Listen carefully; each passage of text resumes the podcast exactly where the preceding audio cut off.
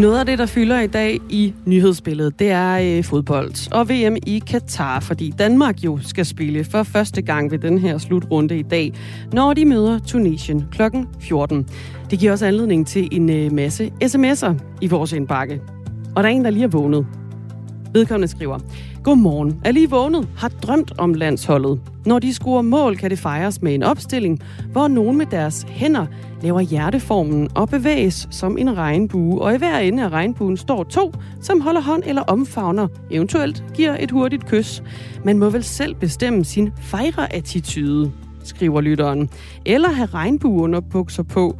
Og ved mål, mune mod VIP-området, altså trækker shorts ned og viser underbukser. Vinker mod publikum, dog undtaget mod VIP-lounge, måske regnbuestrømper eller falske tatoveringer. Der, er en øh, lytter, der på en eller anden måde har drømt om alle de måder, man overhovedet kan protestere på, øh, og vise, at man ikke er imod den måde, Katar styrer biksen på på alle mulige andre måder, end at tage det her øh, regnbuefarvede, øh, eller hvide og regnbuefarvede øh, One Love anførerbind på, som jo er blevet øh, droppet. Et anførerbind, som øh, FIFA ikke synes var nogen god idé, at øh, blandt andet den danske anfører Simon Kær tog på i dag. Og af den årsag, så har øh, det danske landshold valgt at droppe det. Det er noget, der har taget en øh, del af opmærksomheden, vil jeg sige, i forhold til øh, den kamp, der jo skal spilles senere. Vi taler også om øh, et kvarters tid med en dansk tuneser, fordi det er en kamp, der spilles mod Tunesien, om hvad vi egentlig skal forvente os af den her kamp. Mm. Vi skal også øh, omkring Christiansborg, fordi det er præcis tre uger siden 65 sprit nye hoveder blev valgt ind i Folketinget. Regeringsforhandlingerne de er jo stadig i øh, fuld sving. Øhm, og det har også givet de nye folketingspolitikere så en god tid til at sætte sig ind i det her øh, nye arbejde.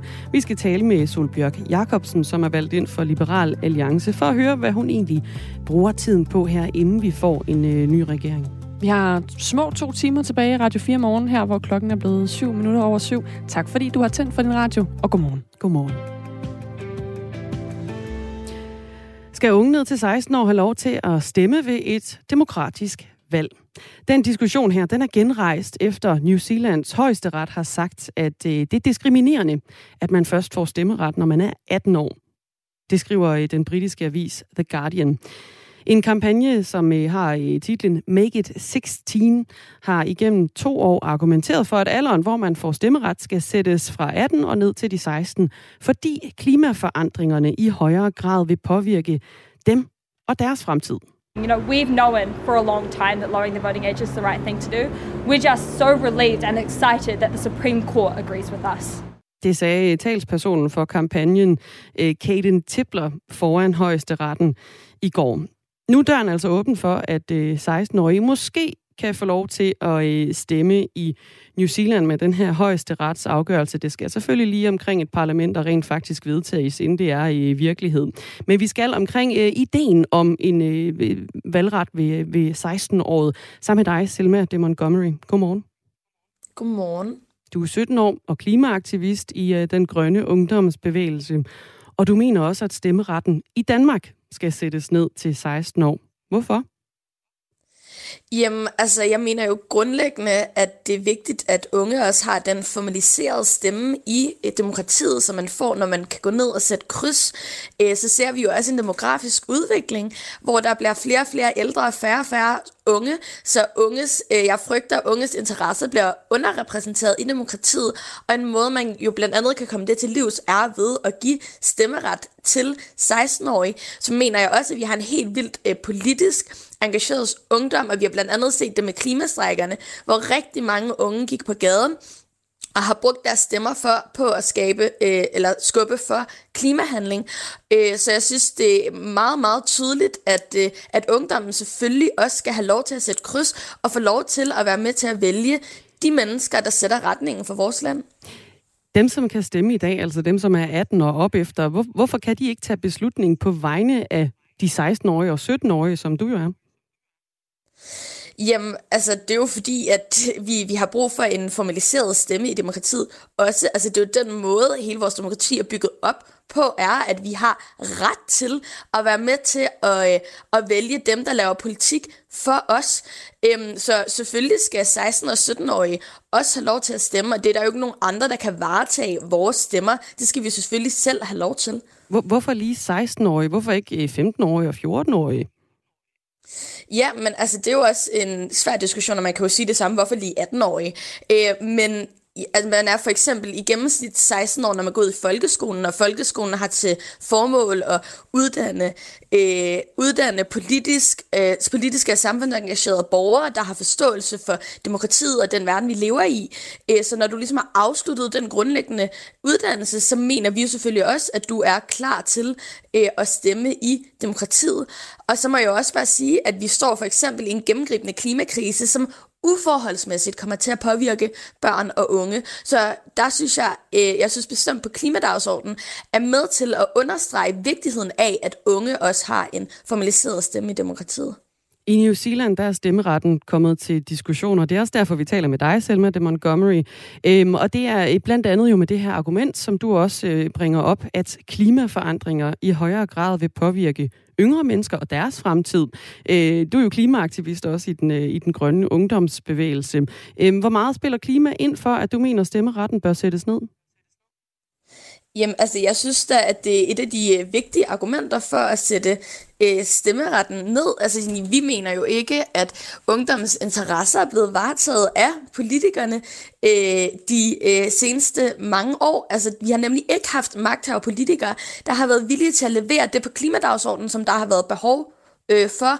Og nu, nu står vi i en accelererende klimakrise, som er rigtig svær at bremse igen, og det er altså min generation, der betaler prisen.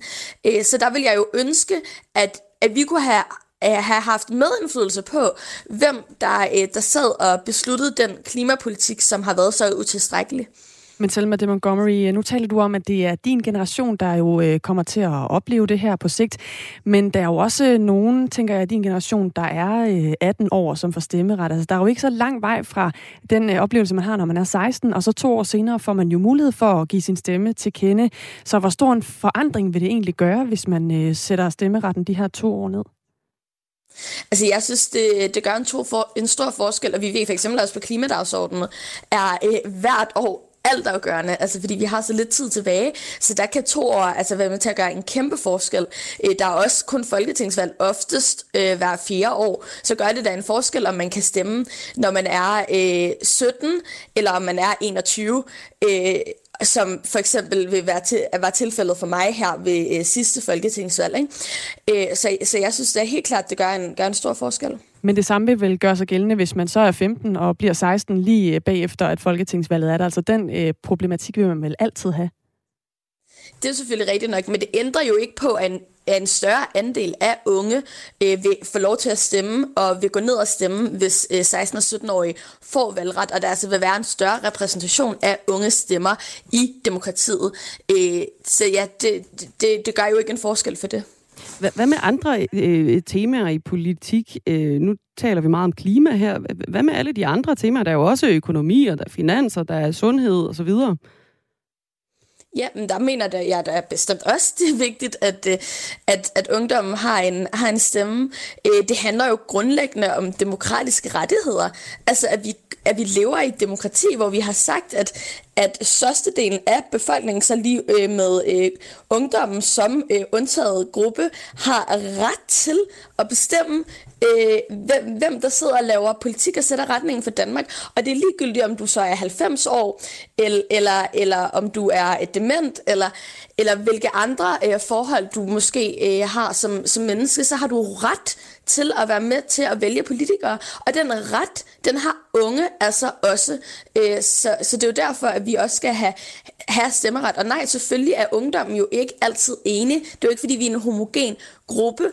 Øh, men det synes jeg ikke ændrer på, at, at ungdommen stadig skal have lov til at tage stilling og stemme. Og vi ser for eksempel også, at ungdommen er mere ambitiøs, når det kommer til klima. Det kan vi se i statistikkerne. I Danmark der øh, er der øh, knap 137.000 personer, som er mellem de her 16 og op til 18 år. Kigger vi på folketingsvalget i øh, 2019, der var det kun 68 procent af de 18-årige danskere, som stemte. Og den samlede stemmeprocent, den var på 84,6 procent. Noget tyder jo på, at de 18-årige altså har en, en lidt mindre interesse i at, at, at deltage i øh, demokratiet. Øhm, hvor ser du interessen? Altså, tror du godt på, at de, at de 18-årige eller de 16-årige kan, kan øh, sparke en stemmeprocent op? Har de interesse i demokrati? Ja, altså det tror jeg bestemt, de har. Øhm, og det, altså det kan man jo også se, altså sådan 96 procent af de 16-17-årige har inter- interesseret sig for, hvordan man løser problemer i samfundet. Øhm, så, så det er jo en bevidsthed, der er blandt 16 og 17-årige. Måske har den lave øh, stemmeandel for øh, 18-årige måske også noget at gøre med, at man i mange øh, som 16- og 17-årige ikke ligesom er blevet opkvalificeret demokratisk. At man ligesom ikke, at man har ikke fået at vide, at en stemme betyder noget i demokratiet, så når man fylder 18, er man sådan, åh, men så er det måske også lidt, lidt ligegyldigt, måske er også lidt ligegyldigt, og det er jo også det, der er med at give stemmeret til 16- og 17-årige. Det kan bidrage til en demokratisk opkvalificering af unge, øh, når de ligesom får at vide, når, de, når, når, når folk taler os op, når, når vi får at vide, hey, vi stoler faktisk på, at din stemme er vigtigt i samfundet. Vi stoler på, at du har noget relevant, og vel, mm. at, at din stemme er relevant, og du har noget at, at sige, øh, når du stemmer. Så, så det tror jeg også kan være med til at hæve, øh, hæve den generelle stemmeprocent.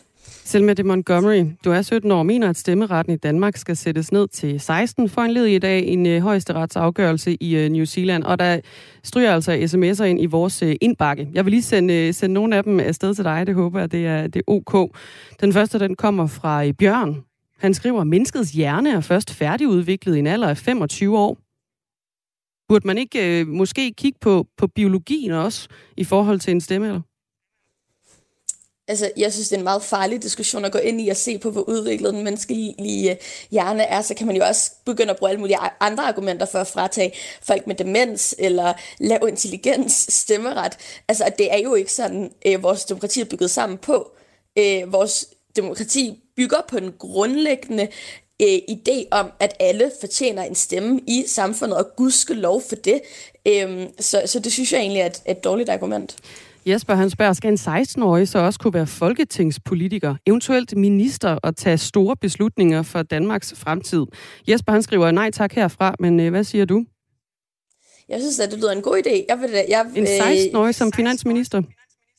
Som ja, jeg tror ikke, det er realistisk, at en øh, 16-årig vil øh, ende som finansminister, øh, når, når man kigger på den generelle politiske erfaring, øh, som en finansminister normalt har i ryggen. Øh, men jeg synes også, at, øh, at 16-17-årige skulle være repræsenteret i øh, beslutningsorganet i øh, Folketinget. Vicky skriver, min mening er, at man skal stemme, når man har været ude på arbejdsmarkedet i minimum to år. Så ved man, hvad det vil sige at være voksen, og ikke kun er blevet finansieret af mor og far. Det nytter ikke noget, at de 16-årige skal danne vores samfund, uden at vide, hvordan det foregår. Er det ikke en god pointe, at man skal have en eller anden form for erfaring? Øh, Ja, altså jeg, jeg synes selvfølgelig, at erfaring er positivt, men jeg må også sige, som 16 år, så har man jo været igennem en hel øh, uddannelse i folkeskolen, en 10-årig uddannelse, øh, som blandt andet har baseret sig på demokrati og medborgerskab. Så jeg synes, øh, så kan det godt være, at, øh, at hvis du er lidt ældre, så har du uh, mere erfaring i rygsækken, og det er selvfølgelig også positivt, at det er fedt, du tager det med dig ind i stemmelokalet. Men jeg tror også, at uh, ungdommen kan bidrage med nogle andre ting end nød- lige nødvendigvis erfaring. Uh, vi, uh, man, altså det, vi har måske viljen til at, til at forestille os nogle lidt mere sådan, radikale samfundsændringer og se tingene på en lidt anderledes måde, fordi vi, ikke, vi netop ikke er lige så øh, vant til at sådan, færdes i det etablerede øh, samfund så der har vi måske også mod til at forestille os nye måder at gøre tingene på, det synes jeg heller ikke, man skal undervurdere fra ungdommens side. Selma de Montgomery, du skal have tak, fordi du var med her til morgen. Selv tak. 17 år, og øh, hun mener altså også, at stemmeretten i Danmark den skal sættes ned til 16 år, ligesom øh, en højesteretsdom fra New Zealand øh, siger, at det er i hvert fald diskrimination, at man først får stemmeret, når man er 18 år. Det er sådan en øh, højesteret, den lyder, eller en højesteretsafgørelse fra New Zealand, den lyder, og øh, det lyder altså sådan her foran højesteretten fra en talsperson for kampagnen Make It 16. You know, we've known for a long time that lowering the voting age is the right thing to do. We're just so relieved and excited that the Supreme Court agrees with us. Sagde talsperson Kaden Tipler til Radio New Zealand i går. Overskud på Radio 4 med Sofie Østergaard hjælper dig med at få mest muligt ud af dine penge. Så er det her tidspunkt måske også lige præcis her, hvor vi så lige skal gå igennem vores forsikringer, vores lån. Kom i gang med at investere i aktier eller få gode råd til, hvordan du lægger dine lån om. Altså prøv lige at gøre det, og så prøv lige at se, hvor mange penge man rent faktisk skal spare. Find Overskud som podcast i vores app og lyt med tirsdag kl. 13. Radio 4 taler med Danmark. Om syv timer rundt regnet, så går det løs for de danske landsholdsspillere, der skal spille deres første kamp til VM mod Tunesien om øh, ja, nogle øh, timer. Og selvom mange herhjemme, inklusiv oddsætterne, har ret stor tiltro til, at det bliver de drenge, der er i rødt og hvidt på banen, der kommer til at vinde, så er der alligevel også måske grund til at være lidt nervøs for øh, udfaldet. I hvert fald, hvis man øh, spørger dig, Marwa Mhiri, godmorgen. Godmorgen. Dansk tuneser, og øh, jo på den måde også øh, en, der har kendskab til, hvad det er for et hold, Danmark skal møde senere i dag. Hvad er det for en, øh, et tunesisk landshold, vi kommer til at møde? Jamen altså, sådan, ifølge, jamen, ifølge alle de her prognoser, så er det jo ikke fordi, at det ser super positivt ud. Men jeg synes alligevel godt, at man godt kan kigge på nogle, nogle, nogle gode elementer i det tunesiske hold. Øhm, der ligger det i, at, øh, at, at der ligesom er super mange tilskuere, øh, der kommer til at være fra Tunesien, fordi der er lidt over 30.000 expats, der faktisk bor i Katar. Øh, så man har ligesom den 12. mand med sig, øh, som, som kommer til at, at ændre stemningen på banen. Øh, og det kommer til at give lidt en hjemmebanefølelse for det tunesiske hold, og det tror jeg slet ikke, man skal underkende i, øh, i så stor en, øh, øh, en kan man sige, en, altså ja, en kamp, en turnering, har, ikke også? Ja, ja præcis. I så stor en turnering, præcis, ja. Skal du selv øhm, se kampen senere? Altså, jeg prøver lidt at overtage øh, min, uh, min arbejdsgiver til, at, uh, at det er det, der skal ske. Men uh, jeg sidder lidt i marketing-mode, uh, så, så om vi får lov til det, det, det ved jeg ikke helt endnu. Men jeg, jeg krydser fingre. Hvem kommer du til at holde med? Altså, det er jo lidt svært. Jeg er jo født og opvokset her i Danmark. Øh, men altså, sådan, og der er jo lidt det der med at holde med underdoggen øh, og holde med Tunesien lige i den her kamp. Øh, men det er jo en super svær pulje, man er i. Altså, at, at man kommer til at gå videre, nu hvor man aldrig er kommet videre fra nogen, øh, nogen former for øh, øh, VM-runder. Så, så det kunne være super vigtigt, at, øh, at man kom videre herfra. Så det vil betyde rigtig meget, og det vil også betyde super meget for det tunesiske folk, øh, hvis det her skete. Det vil være en kæmpe fest. Det er jo en fest, der foregår i, øh, vil nogen sige i hvert fald, i skyggen af en øh, VM-turnering i et land, som har fået ret meget kritik for øh, blandt andet opbygningen af VM-faciliteterne, hvor øh, flere tusind migrantarbejdere ifølge The Guardian har mistet livet ved blandt andet at skulle bygge de her stadions. Der har også været kritik af værtsnationen som følge af øh, de menneskerettigheder, som øh, landet ikke lever op til, rettigheder for kvinder, LGBT-personer og migrantarbejdere. Og der har også været en del snak om, at øh, nogle fodboldfans og andre har meldt ud, de ville boykotte overhovedet at se kampene i tv. Øh, det var blandt andet også formanden for Danske Fodboldfans, Christian Rothmann, der sagde det øh, her i Radio 4 i, sidste uge. Har du overvejet at droppe og se kampene ved det her års VM i lyset af, hvad det er for en uh, værtsnation og den kritik, der har været i Katar? Altså, sådan både ja og nej. Jeg, jeg går nok meget ind for, at jeg synes ikke, at man skal bruge sport som det overordnede politiske våben. Jeg tror også på, at man kan gøre rigtig meget ved at være dernede. Øhm, der har man set i alle mulige andre sportslige sammenhænge. Øhm, og fra et tunesisk perspektiv, så ligger der faktisk også rigtig mange, øh, hvad kan man sige, samarbejdsrelationer, øh, som jeg har fortalt før. Der er over 30.000 expats, så der bliver jo skabt job øh, for de tunesiske folk dernede. Øh, men 100 procent, man, skal jo, man skal jo sætte sig ind i, hvad er det, det betyder, når man deltager i sådan nogle der events, og hvad er det, man egentlig kan gøre. Og så kan man jo fremhæve det på den politiske side. Øh, vi har jo heller ikke valgt at boykotte det som sådan her i Danmark, og vi sender vores øh, begge landshold afsted og er stolte og håber på, at de kan kreere nogle gode resultater. Øh, og, og få en anden stemning på banen. Og, og det kan jo måske skabe noget andet opmærksomhed, som måske aldrig var blevet skabt, hvis der aldrig var, øh, var at vi skulle holde VM i Katar. Øh, så der er jo ligesom en samtale i gang nu, som der ikke har været før på samme måde, især i den vestlige verden. Lad os så vende os mod kampen og øh, dem, ja. som øh, de danske landsholdsspillere jo så skal møde. Det kan jo godt være, at øh, jeg er i hvert fald ikke selv super stiv i øh, det tunesiske, tunesiske landshold, og, øh, og de bedste spillere der. Hvem skal vi holde øje med, hvis vi sådan ser på det med, med de danske øjne? Hvem skal vi være opmærksom på fra Tunesien? Ja, altså sådan med helt danske øjne, så er der jo, så er der jo noget i det sjove i, at vi har jo to spillere, der, der spiller i den danske Superliga. Vi har øh, Anis Benzliman, som spiller i Brøndby, som jo er øh, mere eller mindre en fast øh, spiller der. Og så har vi også øh, i samme... Øh, øh, hvordan, hvad er det nu, han hedder? Han hedder Isam øh, Jbali fra OB, øh, som jo også spiller der. Øh, ikke fordi Jbali er en, en person, der, der kommer ind og fast øh, angriber der, eller kan spiller, men han er jo ligesom en for altså det danske perspektiv, der er sjovt at følge med i, fordi man kender ham fra Superligaen.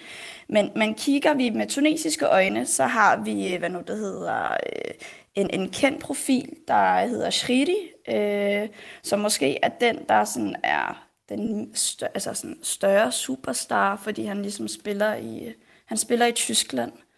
Øh, det skal jo så siges, at det tunesiske hold jo ikke er præget af alle mulige superstjerner, der spiller i øh, de, de vildeste ligaer. Øh, der er mange, der spiller i den lokale liga. Der, der er faktisk også øh, nogen, der spiller i Katar. Øh, vi kan sige vores øh, anfører, øh, Msakni. Han er jo, øh, hvad nu det hedder, anfører for det tunesiske øh, landshold og spiller for øh, en, øh, en klub i Katar, så der er jo også nogle øjne, også fra folk fra Katar, der, der måske også vil holde lidt mere med der. Øh, og så har vi sådan nogle der, kan man sige, øh, et, lille, et lille stjerneskud i øh, en, der hedder Hannibal, som er udlejet fra United, eller Manchester United til Birmingham City. Øh, om han så kommer til at spille fast, altså han er kun 19 år, men har, har gjort det fremragende, og jeg tror lidt, der er lidt, øh, måske sådan lidt young gun håb øh, på ham. Så sådan, det, det, det vil jeg måske sige, at det man skal holde lidt øje med øh, og se, hvad der sker der. Der var nogle øh, stykker der, man i hvert fald godt lige kan notere sig på sin blog, hvis man øh, skal sidde og, og holde øje med, med, hvor man skal sætte øh, kræfterne ind for det danske landsholdsside. Øhm, nu var du inde på før, at Tunesien jo er underdogs i den her øh, kamp, og det, øh, det var du også sådan, øh, ret ærlig omkring, men du øh, nævnte jo selvfølgelig også, at øh, du har jo en særlig tilknytning til begge landshold, i og med at du er øh, dansk tuneser. Her til sidst, altså, øhm, hvis vi sådan skal have bare et kort bud, hvem kommer til at vinde kampen, og hvad bliver øh, målcifrene, når kampen er slut? Altså, øh, altså sådan helt realistisk, så tror jeg, at, øh, at øh, med det danske landshold, som, som står, som det står, så er det nok dem, der tager det. Men øh, det tunesiske hjerte siger, at øh, de skal nok vinde, og den bliver øh, 2-1 til Tunesien. Sådan. Det er i hvert fald øh, givet videre her, Marva Amhiri. Tak, fordi du var med. Jamen, det var så lidt. Hej. Hej altså øh, dansk tuneser, og dermed så fik vi jo altså også et indblik i, hvad det er for et hold, der venter de danske landsholdsspillere, når de går øh, på banen kl. 14 dansk tid i dag. Ja, det er en kamp, nogen vælger at se, og så er det også en kamp, nogen øh, fravælger at se, og det er jo blandt andet på grund af alle de diskussioner, som har været omkring VM i øh, Katar. Og øh, ja, der er jo gået politik i, øh, i den her slutrunde, må man jo sige, blandt andet på baggrund af det her anførerbind, som... Øh, ja har været øh, til debat. Jeg sidder med det her, altså et billede af det, ikke selve Du har det ikke på. Desværre øh, har jeg ikke lige kunne skaffe det til i dag. Men altså, det er et uh, bind, hvor der står uh, One Love, og så er der sådan et hjerte inde i midten, hvor man så har en fors- masse forskellige farver, sådan en klassiske regnbuefarver. Ja, og øh, folk byder altså ind på øh, sms'en i forbindelse med det her øh, armbind, som er blevet skrottet til fordel for FIFAs eget armbind, som er et sort armbind, hvor der i stedet står no discrimination på. Det er i hvert fald det, som øh, blandt andet den britiske anfører havde på i, øh, i går år, bare et par timer jo efter den her beslutning blev, blev truffet. Lars Madsen han har skrevet ind om øh, det danske hold. Godmorgen. Simon, altså kære, skal bare bruge den normale, det normale anfører armbind. Så skal de andre spillere have et bind på med ens farve armbind men mange forskellige farver armbind. Altså, så hver spiller, sådan som jeg forstår Lars Madsen det, så skal hver spiller ligesom have en farve armbind på, og så til sammen bliver regnbue. det regnbuens mhm. farver. Mm-hmm en måde også at øh, protestere mod de forhold, der altså er i øh, Katar. Dels for homoseksuelle, men jo også for øh, øh alle mulige andre. Janne har også skrevet, Helt ærligt, lad dog sportsfolk være dygtige og brænde for det, de er gode til. Og hvis du er brændende aktivist eller journalist, så tag dog afsted og gør det, du i er god til.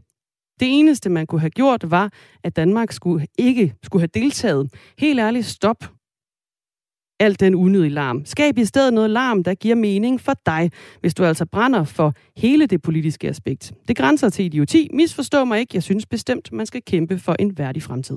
Tak for sms'erne. 1424 nummeret. Nu skal du have en omgang nyheder med Thomas Sand klokken er halv otte.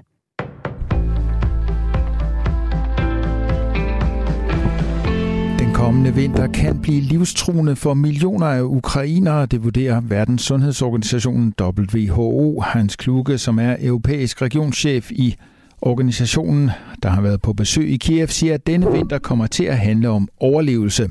Angrebene på Ukraines infrastruktur har allerede nu konsekvenser for landets sundhedssystem. WHO har registreret flere end 700 angreb på sundhedsfaciliteter, siden Rusland begyndte sin invasion af Ukraine. Angrebene er ifølge Hans Kluge et klart brud på international humanitær lovgivning og betyder, at hundredvis af hospitaler og sundhedsfaciliteter ikke længere fungerer. Vi forventer, at mellem 2 og 3 millioner flere kommer til at forlade deres hjem i søgen efter varme og sikkerhed, siger Hans Kluge. Ulykkeslinjen opfordrer folk til at tænke sig om, inden man cykler, på vej hjem fra julefrokosten. Det kan være farligt i kombinationen med alkohol. Jamen, det kan jo desværre gå rigtig galt. Man kan selv komme til skade, eller man kan komme til at påføre andre skade siger Bente Elton Rasmussen, der er rådgiver hos Ulykkeslinjen. Antallet af færdselsuheld med spiritus involveret på cykel og elcykel stiger, det viser tal fra Danmarks Statistik. Ulykkeslinjen, der rådgiver personer, som har været i en ulykke, er bekymret over tallene så er det sikkert, at man skal tage cyklen, og hvis man skal cykle, så øh, måske lige overveje en ekstra gang, om man skal have den sidste genstand, eller de sidste par genstande. Og i hvert fald sørge for, at man har lys på cyklen, og man har cykelhjelm på. Sidste år var der 49 registrerede færdselsuheld for cykler og elcykler med spiritus involveret. Børn og unge, der er indlagt i psykiatrien, bliver i stigende grad udsat for tvang. Det er en af konklusionerne i en rapport i psykiatrien fra Sundhedsstyrelsen. Mere end hver femte barn, 21 procent, oplever enten at blive tvangsfodret, fixeret, medicineret, fastholdt eller på anden måde udsat for tvang. Det er en stigning fra 2015, hvor over 15 procent af børnene blev udsat for tvang. Og man må bare sige, at de her tvangsanvendelser er enorme overgreb over for børnene i børne- og ungepsykiatrien siger Jane Alrø Sørensen, der er generalsekretær i Bedre Psykiatri. Hun mener, at tvang er blevet en del af hverdagen på afdelingerne i børne- og ungepsykiatrien, og vurderer, at der bliver brugt tvang, fordi der mangler personale, og siger, at der skal flere ressourcer til. Det er, at der er tid til patienterne, og der er tid til at arbejde motiverende med tålmodighed, med indlevelse, sådan at man kan se, hvordan kan man øh, motivere til behandling. Det danske fodboldlandshold er rejst til Katar med en ambition, der for en håndfuld år siden formentlig ville have fremtvunget lidt hovedrysten og et overbærende smil. Holdet vil vinde VM, og spillerne har en tro på, at de kan gøre det. Optimismen finder de i mere end to års progressivt arbejde under Kasper Julemand. Holdet kan kontrollere de fleste kampe, skabe chancer mod de bedste modstandere, og holdet går oftest fra banen uden nederlag. Sådan lyder det fra Danmarks før Danmarks VM-premiere i dag kl. 14 mod Tunesien. Vi skal drømme stort. Vi skal drømme om at vinde noget med det her landshold. Det er rigtig svært at vinde VM, men vi så ved EM-slutrunden, at vi var meget tæt på. Tingene skal gå vores vej i de afgørende situationer. Så har vi en mulighed, siger Simon Kjær før sin femte slutrunde. Per Emil Højbjerg deler sin anførs forventninger og iagtagelser. Jeg vil sige, at vi har en chance for at blive verdensmester. Vi er velforberedte, og vi spillet godt sammen, siger Højbjerg. I dag for de nordlige egne først på dagen lette slud eller snebyer, ellers bliver det mest skyet, og der kommer slud eller regn fra sydvest.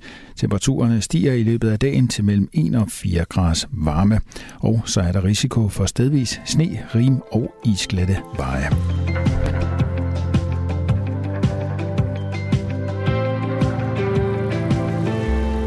I dag skal Folketinget for anden gang på to år stemme om at ophæve Morten Messersmiths immunitet. Han er formand for Dansk Folkeparti. Øh, fordi det er kun på den måde, øh, partiformanden kan blive stillet for retten i øh, en øh, sag, hvor han er tiltalt for øh, EU-svig og dokumentfalsk. Og nogle af dem, der gerne vil have øh, sagen for retten, det er Dansk Folkeparti selv. De vil i hvert fald øh, gerne stemme for at ophæve hans øh, immunitet.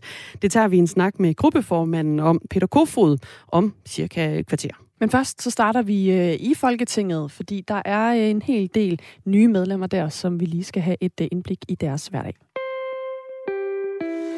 Helt præcist 65 nye folketingsmedlemmer kom ind ved folketingsvalget, og de øh, meget øh, langstrakte regeringsforhandlinger har givet dem øh, god tid til at sætte sig ind i det nye arbejde. Vi talte tidligere på morgen med en nyvalgt SF'er, nemlig øh, Sigurd Aersnap, der er altså blev øh, valgt ind øh, ved valget her for, hvad er det ved at være, tre ugers tid siden, ja. som jo kunne berette om, at der både er noget sådan øh, social kode, man lige skal lære, øh, hvornår har man sit nøglekort på, hvornår øh, går man øh, hen til hvad for nogle møder, alle de her ting. Og øh, vi skal også høre fra en anden side af det politiske spektrum, nemlig fra øh, Solbjørg Jacobsen, der er nyt folketingsmedlem for Liberal Alliance. Hun øh, er ikke lige på endnu, men vi øh, regner med, at hun øh, vender tilbage, øh, så vi kan høre, hvad hun har oplevet har været det særlige ved at øh, kunne starte som nyt folketingsmedlem, jo oven i købet i en tid, hvor der er øh, gang i nogle regeringsforhandlinger, og hvor der jo på den måde også er ret meget tid til at øh, sådan begynde at, at lære øh, den nye arbejdsplads at kende. Mens vi arbejder på at få øh, Solbjørg Jacobsen med igennem, øh, så bliver der også arbejdet på at få andet indhold i øh, vores radio her til morgen. Nikolaj Dupont, du er en af dem, som sidder på den anden side af øh, Studie 2 her i øh, Radio 4. Mm-hmm og ringer rundt til alle de gode mennesker, vi gerne vil have med igennem i radioen. Hvad er det, vi, øh, vi kigger frem imod lige nu? Vi kigger lidt mod noget øh, for, forskellige ting. Øh, noget af det, der dominerer dansk politik lige nu, det er selvfølgelig regeringsforhandlingerne. Noget af det, vi har talt meget om, det er Venstre, der indvalget sagde, at vi skal ikke have noget som helst med Mette Frederiksen at gøre. Nu er det som om, der er tonen, eller fløjten har fået en anden lyd. Ja, pipen, den øh, lyder pipen, helt ja, anderledes. Over hos uh, Jakob Ellemann, det sagde han uh, på landsmødet i Herning her i weekenden, at uh, det kunne godt være noget, man afsøgte faktisk en regering med Socialdemokratiet. Det har så fået uh, flere borgerlige stemmer, uh, heriblandt Alex Vanopslag, altså partileder i Liberal Alliance, til simpelthen at sige, at uh, Jakob Ellemann han er ved at aflive den borgerlige blok, den blå blok. Jeg har lige et klip her. Skal vi ikke lige høre ham? Jo. Ja, det må du jo spørge Jacob Ellemann om. Det, det, er, jo, det er jo Jacob Ellemann, der vil aflive den, den, den borgerlige blok. Jeg mener jo, at de øh, idéer og værdier og principper og den politik, som, øh, som øh, borgerligheden indeholder, ja, den er jo værd at forsvare og blive ved med at kæmpe for. Det sagde ja, han... Øh, nu, oh, skal jeg ikke se ham. Nu har vi hørt ham, ikke? Alex van Slag. Men øh, det sagde han øh, i går, da han blev spurgt ind til, hvad der er gået galt for Blå Blok i dansk politik. Det er præcis. Og han smider jo simpelthen bare aben videre til øh, Jakob Ellemann. Vi har selvfølgelig forsøgt at få fat i Jakob Ellemann. Mm. Det gjorde vi også i går. Han øh, vil ikke rigtig udtale sig. Det er måske også meget forståeligt, når han sidder i de her forhandlinger. Så vi prøvede Sofie Løde, ja. øh, folketingsmedlem for Venstre. Hun har ikke haft mulighed for at være med. Hun skulle til Korsør øh, til et øh, vigtigt møde, så kunne ikke deltage her til morgen. Og så lige nu prøver vi så at få fat i, øh, skulle til at sige, øh, hestens egen mund, altså Alex Vanopslag, som vi hørte her på klippet, mm. se om vi kan få ham med til at uddybe den kritik, han, øh, han kommer med her. Det er det, vi sådan har sat øh, kræfterne ind, og så, øh, som I også har talt om her til morgen, så det her med, med valgretsalderen hvornår man skal have lov til at stemme i Danmark. Det er jo lidt noget, vi, uh, vi har sprunget på med af, uh, udkast afsæt. Afsæt. I uh, det, de gør i New Zealand. Vi ja, de gør det ikke endnu. Det er bare en højeste retsdom, der er faldet, som siger, at det er diskrimination af alle dem mellem 16 og 18 år, at, øh, at de ikke har, har stemmeret.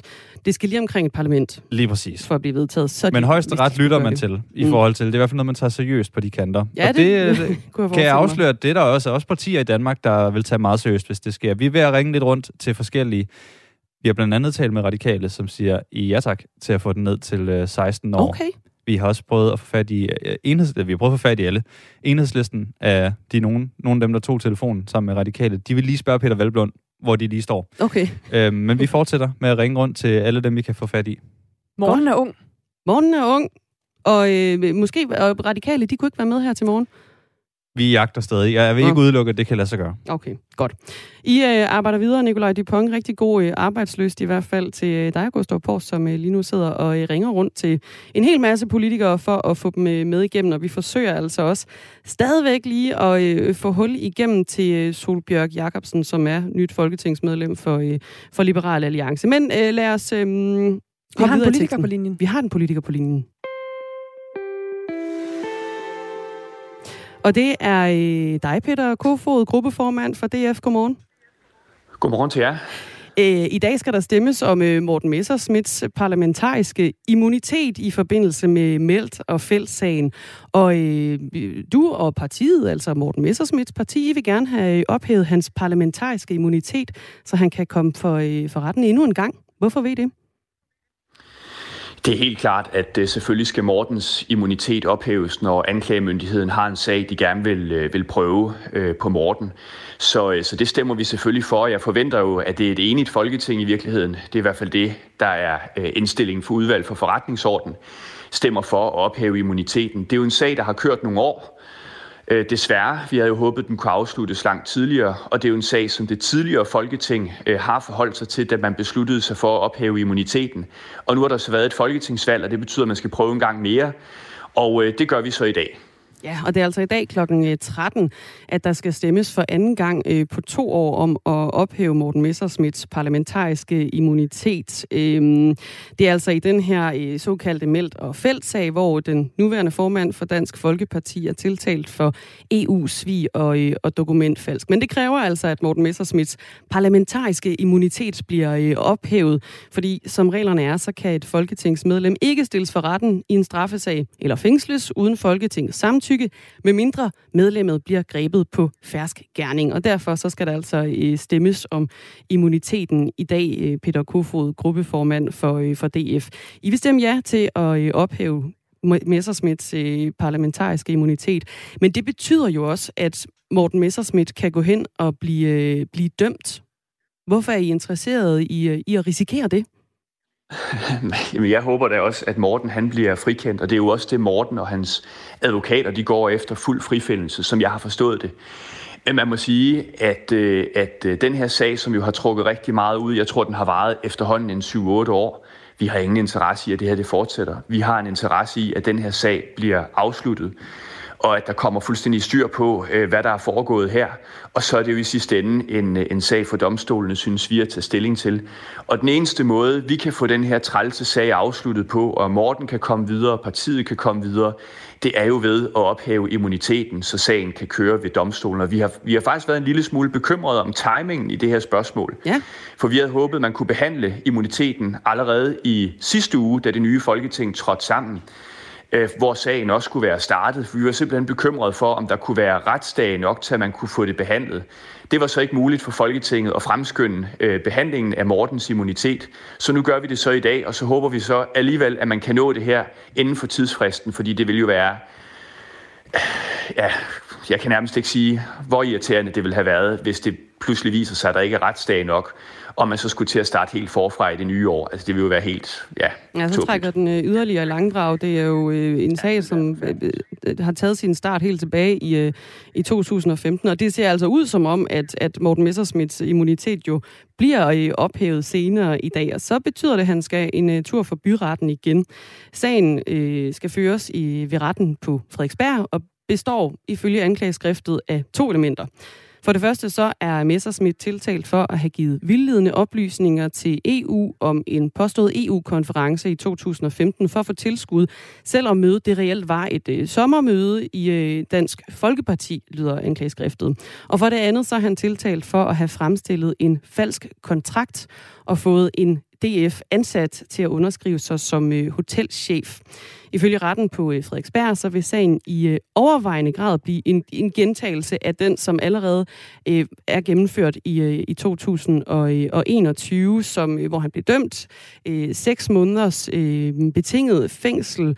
Men sagen den er jo endt med at, øh, at gå om, fordi det viser, at, at dommeren var, øh, var inhabil. Øh, hvad, hvad gør I egentlig, hvis Morten Messersmith han bliver dømt igen?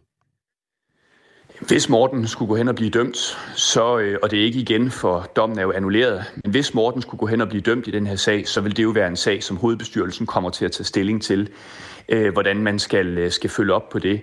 Men jeg synes jo, det er ret væsentligt, det du siger øh, i virkeligheden, da du riser sagen op. Altså det er jo en sag, der tager sit udgangspunkt for lang tid siden, hvor der jo nærmest er en lang, lang, lang række af beskyldninger, der bliver kastet i hovedet på Morten. Og når der så er et anklageskrift, så ender det så på en tvist om en underskrift og en diskussion om medfinansiering af et EU-seminar på et øh, sommergruppemøde i 2015. Og vi har da så meget interesse som overhovedet muligt i, at øh, der kommer indsigt i den her sag, og at det får en færre, færre sag ved retten. Det fik det ikke første gang. Øh, og det er vi selvfølgelig trætte af, at det ikke gjorde. Men vi har en klar interesse i, at, øh, at øh, det her det der selvfølgelig kommer fuld, fuld indsigt i det her, og der kommer en færre øh, rettergang mod Morten. Så det, det afventer vi. vi. Men hvilke konsekvenser det kan få, det er jo alt for tidligt at forholde lad, sig lad os til. forvente, at han får en, en færre rettergang, Morten Messersmith, her i, i, i andet forsøg jo. Men, men hvad gør I, hvis han bliver dømt? Altså, øh, kan han stadigvæk så godt være formand, for eksempel? Jeg synes, det vil være klogt at afvente. Dels for at have respekt for den, for den behandling, der skal foregå i domstol, eller i, i retten. Vi ved jo ikke, hvordan det kommer til at gå. Morten selv og advokaterne, og også i Dansk Folkeparti, vi håber jo på, på fuld frifindelse. Det er jo det, øh, forsvaren har lagt op til. Så det er jo det, vi håber. Man kan så sige, jeg synes jo ikke, vi skal foregribe nogen scenarier, for sagen er jo, at det byretten kommer frem til, det må partiets hovedbestyrelse, og den består altså over, synes jeg, 20 gode mennesker, det må de jo så fuldstændig forholde sig til, hvordan virkeligheden så ser ud til den tid. Så det har jeg slet ikke lyst til at gå ind i. Det må vi se, når byretten på et eller andet tidspunkt bliver færdig. Peter Kofod, øh, vi får sms'er i det her program fra vores lyttere, og øh, Mariem, hun har øh, skrevet, hun spørger, er det fordi DF regner med, Morten Messerschmidt bliver frikendt, altså det her med, at I vil ophæve den parlamentariske immunitet, og så skriver hun, det er godt nok farligt, I gambler med det. Jamen tak for spørgsmålet. Øh, nej, jeg synes egentlig, det, for mig er det her meget principielt, og det er, når anklagemyndigheden kommer og siger, at man gerne vil prøve en sag mod et folketingsmedlem, så, øh, så synes jeg i meget vid udstrækning, at Folketinget har en forpligtelse til at løfte immuniteten. Altså grunden til, at folketingsmedlemmer har immunitet, det er jo blandt andet at beskytte, beskytte dem øh, mod øh, hvad kan man sige, en, en, en regering, der måtte gå for langt eksempelvis, altså man politisk kan forfølge folketingsmedlemmer, og det er der jo ikke nogen at bruge retssystemet til det, det er der ikke nogen, der har en interesse i. Men det er heldigvis ikke en situation, vi har i Danmark. Så når anklagemyndigheden kommer og siger, at det her det kunne vi godt tænke os at prøve, så synes jeg sådan principielt, at Folketinget har en forpligtelse, med mindre der er nogle helt andre hensyn, for eksempel i Claus Hjort-sagen, eller FE-sagen øh, her for nylig, som man så. Så nej, det er sådan set ikke et spørgsmål om at gamble med noget, det er et spørgsmål om at gøre det, der er rigtigt. Og øh, sagens udfald, det må vi så forholde os til, når der er en afgørelse i byretten. Det må de fuldstændig tage sig af. Og der var jo en afgørelse for tre uger siden, hvor vi havde et øh, folketingsvalg, og det gik ikke så forfærdeligt godt for Dansk Folkeparti. Det kan vi vel godt øh, være, være enige om, øh, Peter Kofod. Øhm, politisk, sige, ja. politisk redaktør på øh, Radio 4, Thomas Larsen, han beskriver den her sag som en af årsagerne til, at dit parti, Dansk Folkeparti, i, de senere, i den senere tid har haft øh, mistet en stor del af sin øh, folkelige popularitet. Vi skal lige høre, hvad han siger her. Ser vi på Dansk Folkeparti, så har det her været en af de sager, der for alvor var med til at starte partiets nedtur. Altså det er klart, der har været rigtig mange andre ting, der er gået galt for partiet i de senere år, som har skuffet mange vælgere. Men meldt og feltsagen her, den har været en belastning for partiet i overvis nu. Peter Kofod, hvilken betydning øh, mener du, den her sag har haft for dit parti? Det har været en træls sag. Altså det har da været en gennemført træls sag. Og det, at den har varet så lang tid, har også været træls. Øhm, og det er jo noget, som vi alle sammen har interesseret os for, hvad der er sket i den her sag. Og det er jo også derfor, jeg vil gøre det fuldstændig klart, at vi har en interesse i, at det her det bliver klaret så hurtigt som overhovedet muligt. Jeg havde jo gerne set, at sagen allerede var afsluttet nu. Det ved jeg, at sådan har Morten Messersmith det er også. Sådan tror jeg, at alle i Dansk Folkeparti har det. Så, øh, så ja, helt klart. Det er jo ikke... Øh, ja, det har jo ikke været luksus at skulle forholde sig til den her situation i så lang tid. Tror du, den har også haft en afgørende betydning for, hvordan valgresultatet øh, landede med de her 2,6 øh, procent? Altså, jeg tror, der er mange årsager til, at Dansk Folkeparti er, hvor vi er i dag.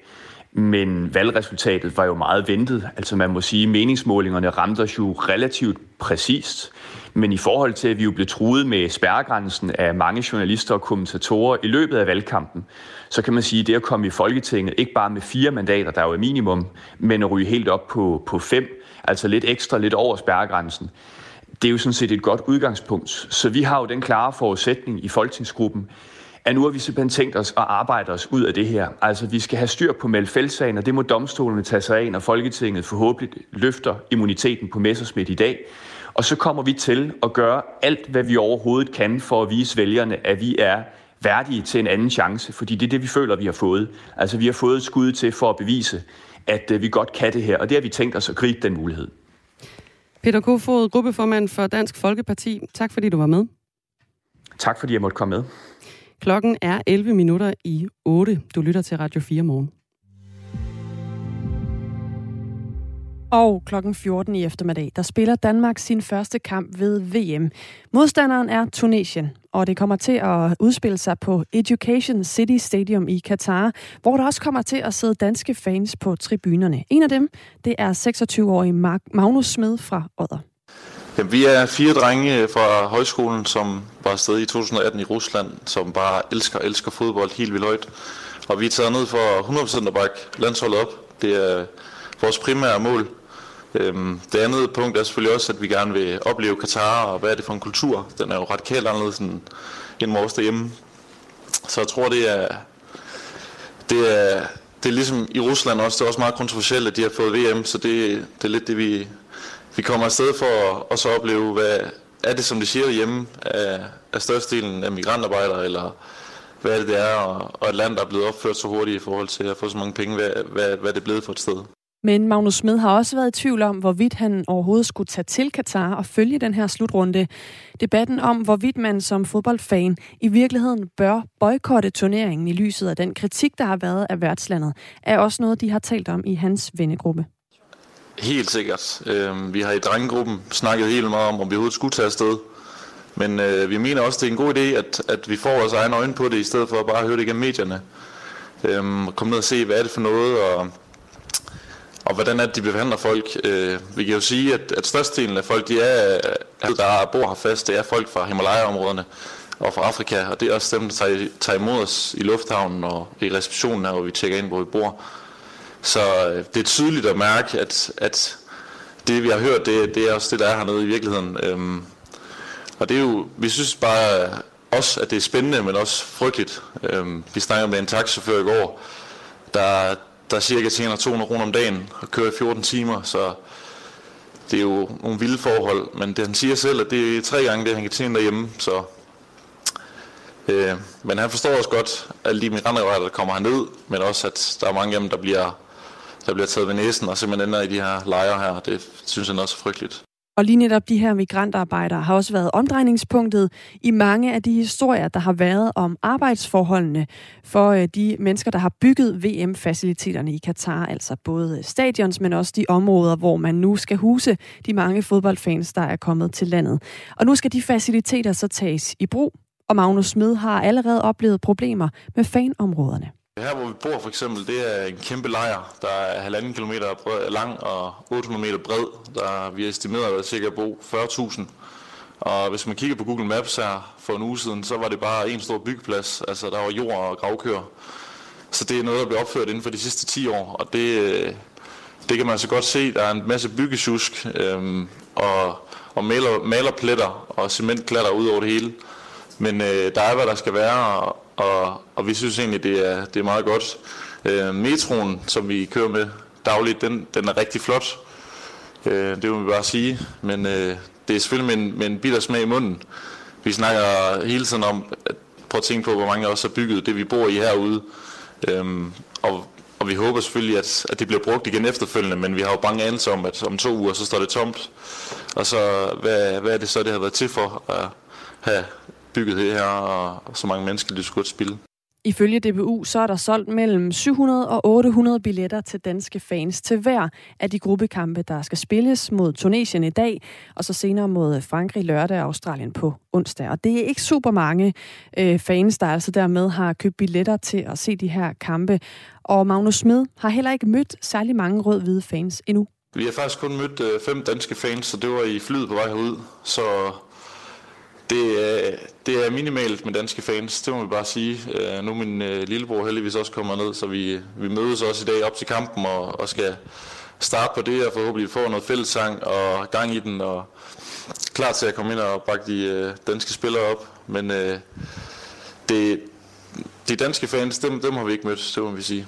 Siger altså her Magnus Smed, som er taget til Katar med en gruppe venner for at se VM-kampene, som øh, udspiller sig i øjeblikket. Lige nu er klokken 7 minutter i 8. Og i dag er det tre uger siden, vi var til folketingsvalg. Siden valget, der har alles øjne været rettet mod regeringsforhandlingerne. Men der er jo også kommet en øh, hel masse nye menige folketingsmedlemmer ind på borgen. Og hvad laver de egentlig, mens vi venter på den her nye regering? En af de her 65 nye folketingsmedlemmer er Sigurd Agersnap, som er valgt for SF. Og det første, han skal, det handler om praktik. Når man starter på en ny arbejdsplads, så er der jo meget nyt, man skal i gang med øh, de første par dage. Altså bare sådan noget med at få IT, kunne finde rundt på bygningen, lære kollegaerne og kende. Det, det er der jo selvfølgelig gået lidt tid med. Og så ellers så laver vi jo det, man, man tit drømmer om at få lov at lave i politik. Altså øh, få tid til egentlig at udvikle politik, øh, tænke nogle tanker om, hvad, hvad, hvad synes man egentlig, der, der skal ændres på nogle specifikke områder. Og selvom man ikke øh, har overførskaber og sådan noget endnu, så, øh, så kan man jo godt begynde at gøre sig de tanker. Så det, så det bruger jeg en del tid på.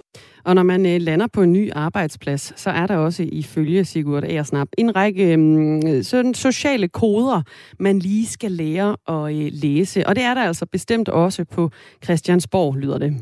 Ja, jeg synes altid, der er noget i de sådan, sociale koder, øh, når man kommer til, til et nyt sted, og det, og det er der bestemt også på, øh, øh på Christiansborg. Altså, bygningen er jo helt vild, øh, og det, det, skal man, øh, det skal man lige sådan både suge ind. Det er jo sådan lidt... Øh, øh, frygtindgydende de første dage at komme ind på noget, der faktisk er en, er en borg med kringenkroge og, og så meget historik.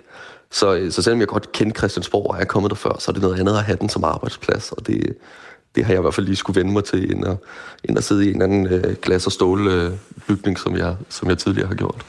Og som en del af de her øh, sociale koder, han øh, fortæller om, så er der også et hierarki. Så er der sådan et... Øh, der er en eller anden form for, øh, for hierarki i, at man har forskellige øh, halsbånd, der viser, om man er folketingsmedlem, eller man er øh, ansat i partierne, eller i selve administrationen. Og det er øh, bare lige at lure, hvornår, hvornår skal man vise øh, sit adgangskort, og hvornår bliver det set som, øh, som lidt mærkeligt at have det på. Sådan nogle, sådan nogle små ting øh, har jeg i hvert fald lige skulle vende mig til. Og noget af det, som jo gerne skal ligge klar, når den øh, nye regering også melder sig klar, det er ordførerskaber. Altså i fordelingen af, hvem der udtaler sig om hvad fra et øh, bestemt partis side. Og det her det er en proces, som øh, også allerede er startet for Sigurd Aersnap. Øh, ja, det kan man godt sige. Altså, jeg er i hvert fald i gang med at, at få sagt, hvad er det, jeg synes, jeg kan, og hvad er det, jeg har arbejdet med tidligere. Øh, og, og så er det jo sådan et samlet kabale, der skal lægges. Hvordan får vi bedst brugt øh, SF's kræfter? Øh, Øh, men, men at fortælle sådan, hvor er det, jeg har mine interesser, hvad er det, jeg tidligere har, øh, har arbejdet med og, og lavet af politik, hvor er der nogle, nogle kommunale erfaringer, jeg synes, man kan tage med ind på Christiansborg. Det, det er vel en eller anden form for lobbyarbejde i forhold til ordførerposterne. Men altså, jeg, jeg har sådan en rimelig bred portefølje, og, og vil gerne selvfølgelig arbejde videre med nogle af de ting, jeg også kender fra kommunerne. Fortalte altså Sigurd Ager Snap, som er valgt for SF til Folketinget. Han er 29 år gammel, og så er han også øh, viceborgmester i Lyngby Torbæk Kommune, men træder ud af øh, kommunalbestyrelsen ved øh, årsskiftet, skal vi også lige nævne her. Og så venter vi altså fortsat også på at få hul igennem til Solbjørg Jakobsen, som også er nyt folketingsmedlem, men for den anden side af midten. Hun er nemlig valgt ind for, for Liberal Alliance. Så Solbjørg Jakobsen, hvis du øh, hører det her, så må du altså meget gerne tage telefonen, når vi forsøger at ringe til dig. Der er to minutter til, vi skal have et øh, nyt nyhedsoverblik med Thomas Sand. Inden da har jeg lyst til lige at vende noget, mm. som øh, præsident i USA, Joe Biden, havde ret travlt med i går. Ja. Spille lidt fed musik. Mm, blandt andet øh, skulle han akkompagnere sig lidt musik. Jeg lægger den bare lige her, okay. mens jeg fortæller, at Joe Biden skulle benåde to kalkuner. Som man jo gør. Som man jo faktisk gør i USA. Okay. øhm, fordi man tilbage i 89 har indført det som en traditionel ceremoni i det hvide hus, at man i anledning af Thanksgiving-tiden, hvor der ah. jo virkelig bliver kørt kalkuner indenbords, mm-hmm. øh, så skal man også benåde nogen. Det kan man jo gøre som præsident. De havde navnene Chocolate og Chip, mm, og øh, de er altså nu med præsidentens hjælp blevet øh, undtaget fra at havne på et af amerikanernes Thanksgiving middagsbord. Der var efter sine sådan lidt små skrig, sådan lidt små... Nogle ville måske tolke på det som begejstrede skrig over ja. sådan, tak fordi vi ikke skal spises lige nu i hvert fald. Og så var det nemlig, at uh, der var et militærorkester, der spillede den her sang samtidig. Som er Free Bird af mm. Leonard Skønert forud for ritualet. Klart. Free Bird, fordi ja, ja, ja. fri fugle. Ja. Fri fugle. Du forstod den godt. Jeg forstod den. Mm. Øhm, øh, hvad er de blevet benådet for? Jamen for ikke Normalt at blive... så skal man jo ligesom have gjort et eller andet for at øh, blive benådet. Øhm, Ja, altså du tænker, de skulle have overtrådt en lov? ja, præcis. Ja. Jeg tror her, der skal man simpelthen bare tage det som en slags øh, fredning i virkeligheden, ikke? Ja. At øh, de, øh, de undslipper altså middagsbordet, hvor der jo ellers er øh, altså, millioner af kalkuner, der lander i de her dage, i den her uge, i anledning af den amerikanske tradition Thanksgiving, men ikke chocolate og chip. Måske de bare er blevet benådet fra at være nogle øh, irriterende fugle. det kan være. være. Nå, du lytter til øh, Radio 4 morgen, og om øh, cirka 5 minutter, så skal vi tale med SF, fordi partiet er klar til at være med i en regering med Venstre, altså over midten. Det er ellers øh, et parti, som SF er øh, ganske uenige med. Men øh, SF's tidligere næstformand, Tony Hansen, mener altså, at SF er klar til netop det. Klokken er 8.